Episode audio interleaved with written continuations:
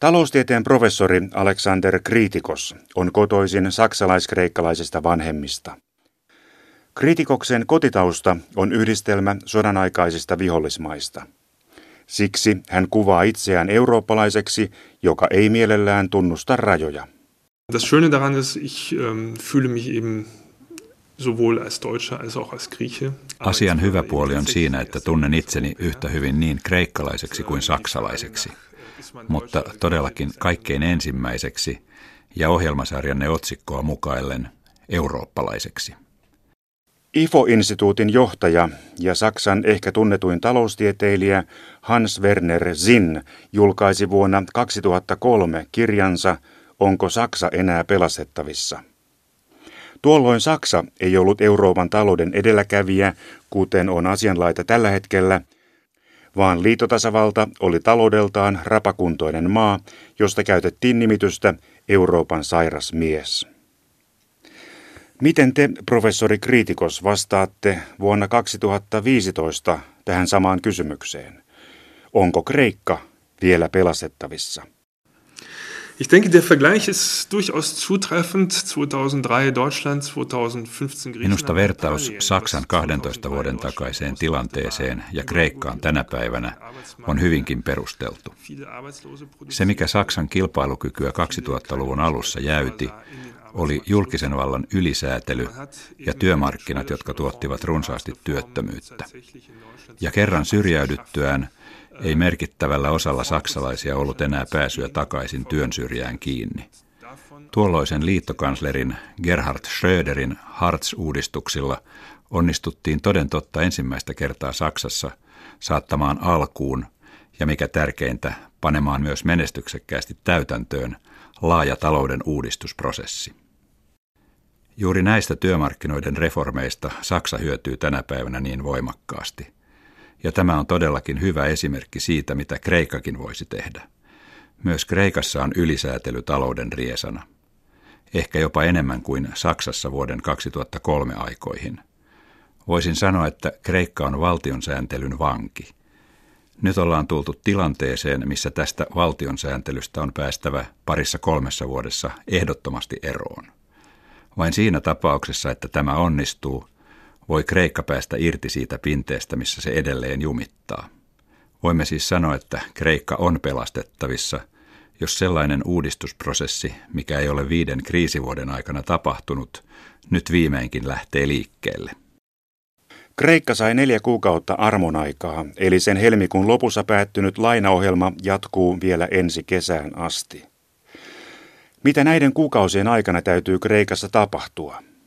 Saksan liittopäivätkin hyväksyi jatkoajan sillä ehdolla, että Kreikka tekee selkeät päätökset siitä, miten maan talouden uudistus tapahtuu.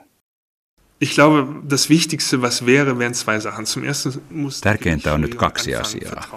Ensinnäkin Kreikan hallituksen täytyy alkaa rakentaa luottamusta.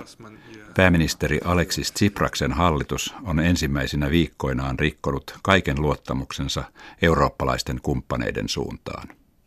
Millä tavalla luottamusta sitten mitataan? Luottamusta voi kyllä mitata ihan yksinkertaisesti. Onko Kreikka siinä tilassa, että maa saa kansainvälisiltä markkinoilta valtiolainoja? Haluaako joku sijoittaa rahansa Kreikkaan? Luottaako joku siihen, että Kreikan hallitus tasapainottaa valtion talouden? Luottaako joku siihen, että Kreikka ei aja itselleen edelleen ainoastaan velkojen yksinkertaista leikkausta, eli lainojen anteeksiantoa? Luottamus koostuu kaikesta tästä. Näiden neljän kuukauden aikana täytyy vain saada aikaan tilanne, missä Kreikan hallitus pääsee sanomaan, että nyt me olemme voittaneet luottamuksemme takaisin. Se on tässä ihan asia numero yksi. Das zweite ist, die griechische Regierung muss es schaffen. Toinen asia, mikä pitää nyt saada kuntoon, on juuri se, mitä Kreikan uusi hallitus on itsekin luvannut, eli verotuksen oikeudenmukaisuus. Kaikki tietävät, että Kreikassa tuskin kukaan maksaa arvonlisäveroja. Tiedämme myös, että yksityisyrittäjät eivät maksa tuloveroja juuri lainkaan. Näissä veroasioissa täytyy nyt kyetä uskottavasti osoittamaan, että parannuksia todellakin tehdään. Ei tässä välttämättä ihan yhtäkkiä lähde verrattoman suuria verokertymiä liikkeelle. mutta hallituksen täytyy kyetä niin pian kuin suinkin osoittamaan, että verojärjestelmä kokonaisuudessaan on oikeudenmukainen. Ja kolmas pointti on, ja tämä on noussut uuden hallituksen ohjelmassa aivan liian pienellä painolla esiin. Asiasta on nimittäin vain yksi lause hallitusohjelmassa. Kreikan uuden hallituksen täytyy osoittaa valmiutensa todellakin toteuttaa sovitut rakenneuudistukset ja purkaa valtiollinen säätelykoneisto. Liallisuuksiin menevä valtionohjausjärjestelmä on ehdottomasti purettava. Näissä asioissa ei pelkästään riitä, että nyt lähetetään signaalit siitä, että täällä ryhdytään nyt toimiin. Nyt täytyy rakentaa taloudellisen yhteistyön ja kehityksen järjestön OECDn kanssa ohjelma, jonka mukaan loppuvuoden 2015 aikana järjestelmällisesti pannaan talouden rakenneuudistukset myös toimeen. Kreikan talouden uudistusohjelma on viime aikoina ollut päivittäin toistuva taikasana. Euroopassa ei ole voinut avata yhtään radion tai TVn uutislähetystä ilman, että ensimmäiset kommentit eivät olisi koskeneet Kreikan reformiohjelmia. Jos teillä, professori Kritikos, olisi nyt valtaa niin kuin on mieli, niin mitkä olisivat ne kolme kaikkein kipeimmin tarvittavaa uudistusta, mitkä te Kreikassa toteuttaisitte? Es wäre erstens die komplette Umstellung aller Ensimmäiseksi raivaisin kokonaan uusiksi koko byrokraattisen koneiston. Se sekaantuu aivan kaikkeen. Jokaisessa toimessa, aina mitä merkillisimpien sääntöjen ja lupien vaatimuksista ja yrityksen perustamisesta firman lopettamiseen saakka, byrokratia sekaantuu kaikkeen mahdolliseen joka välissä. Jokaisen yrittäjän täytyy anoa ja noudattaa tuhansittain määräyksiä.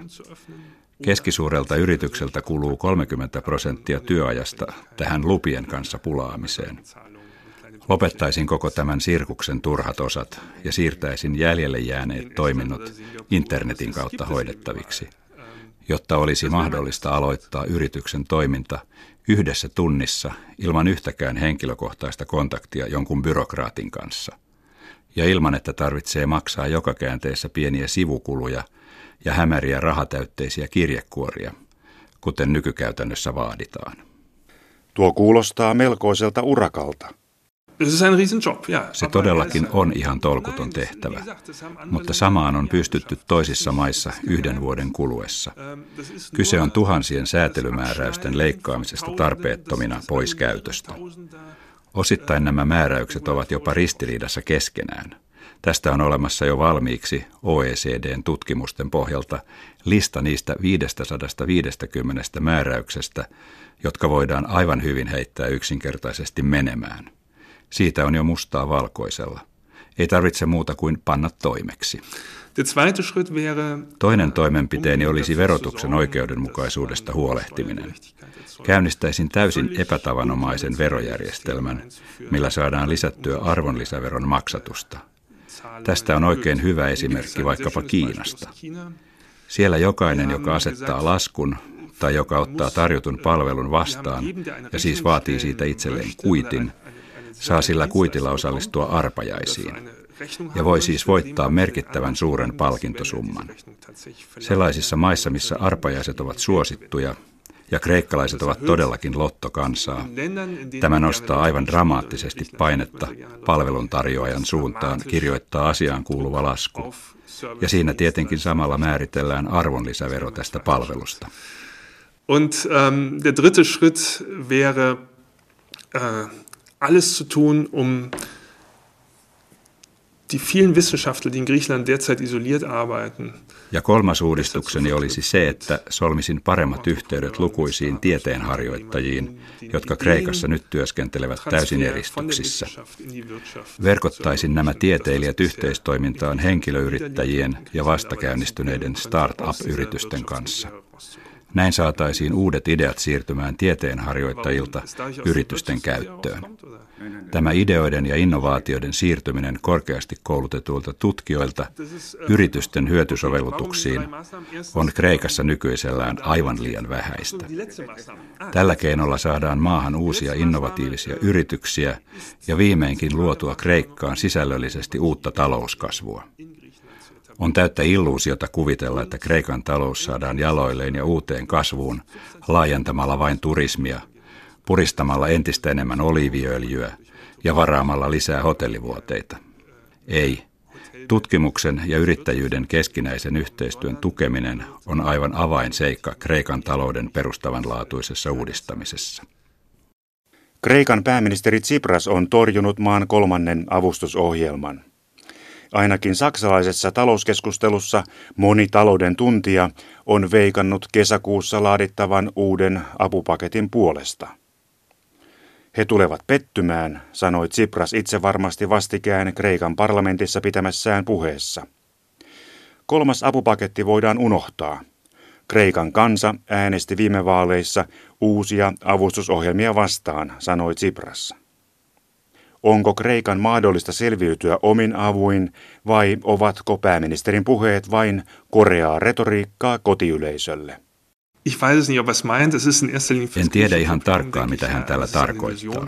Toki tuollainen puhe on ennen kaikkea kreikkalaiselle yleisölle tarkoitettua. Mutta on joka tapauksessa täyttä illuusiota luulla, etteikö Kreikalle tulisi kolmatta apupakettia. Siltä voidaan välttyä vain ja ainoastaan siinä tapauksessa, jos Kreikka on kesään mennessä siinä taloudellisessa tilassa, että maa saa vapailta pääomamarkkinoilta itsenäisesti valtiolainoja, mikä on tietenkin aivan, aivan epärealistista ajatellakaan. Tai jos Kreikassa kuvitellaan, että maan pankkisektori kyetään jälleen rakentamaan ilman ulkopuolista apua, myös tämä on täysin epärealistinen ajatus. Näin muodoin en tarkkaan tiedä, mitä pääministeri Tsipras oikein itsekään uskoo. Pelkään, että nyt hän yrittää vain rauhoittaa omaa hallitustaan. Sen jälkeen, kun pääministeri oli valmis saattamaan voimaan Kreikan toisen avustusohjelman jatkamisen, on hallitus ollut aika pahasti sisäisesti jakaantuneessa tilassa. Nyt siellä on äärimmäinen vasen laita, missä isännöivät eritoten Kreikan ympäristö- ja energiaministeri kova vastarannan kiiski Panagiotis Lafazanis sekä kulttuuri- ja opetusministeri Aristidis Baltas, kaksi oikein kovan linjan kommunistia. He ovat ankarasti kritisoineet pääministerin päätöstä jatkaa toista apuohjelmaa. Tsipraksen hallituksesta on jo eronnut ensimmäinen ministeri, nimittäin Manolis Glesos. Hän on 92-vuotias sankarihahmo, elävä kreikkalainen myytti – joka tuli tunnetuksi vastarintataistelijana jo Kreikan saksalaisen natsimiehityksen aikana. Sorrettujen ja sortajien välillä ei tunneta kompromisseja, lausui Glesos jättäessään Tsipraksen hallituksen. Tsipras on jo nyt ensimmäisten haasteiden edessä, miten pitää puolueensa ja samalla myös hallituksensa koossa. Sirisa ei ole oikeastaan puolue, vaan kokoelma mitä erilaisimpia, pienempiä, sanoisinko, poliittisia virtauksia – Tsipras on jo nyt koetteilla sen suhteen, miten hän saa pidettyä johtavan hallituspuolueen koossa ja jotenkin huolehdittua, ettei tämä erilaisten poliittisten virtausten kirjo kokonaan hajoa käsiin. Kysyn Kreikan tuntijalta, professori Kriitikokselta suoraan, miten vanhaksi hän uskoo, että Tsipraksen hallitus elää. Kriitikos vetää syvään ja mietteliästi henkeä ja vastaa. Ich gebe ein Jahr. Minä annan sille vuoden elinaikaa. Kun on alusta lähtien kommunikoitu ja yhdessä sovittu, että kun teette siellä Kreikassa uudistuksia, niin pysytte eurossa. Ja kun ette tee uudistuksia, niin silloin olemme kaikki yksimielisiä, siis mukaan lukien te kreikkalaiset itse, siitä, että te lähdette eurosta pois. Kun kerran on olemassa tämä yhteinen ymmärrys siitä, että yksi maa on tehnyt virheen, ja siitä aiheutuvasta eroamisesta ollaan samaa mieltä, niin silloin eurolla on kyllä ihan hyvät elonjäämismahdollisuudet.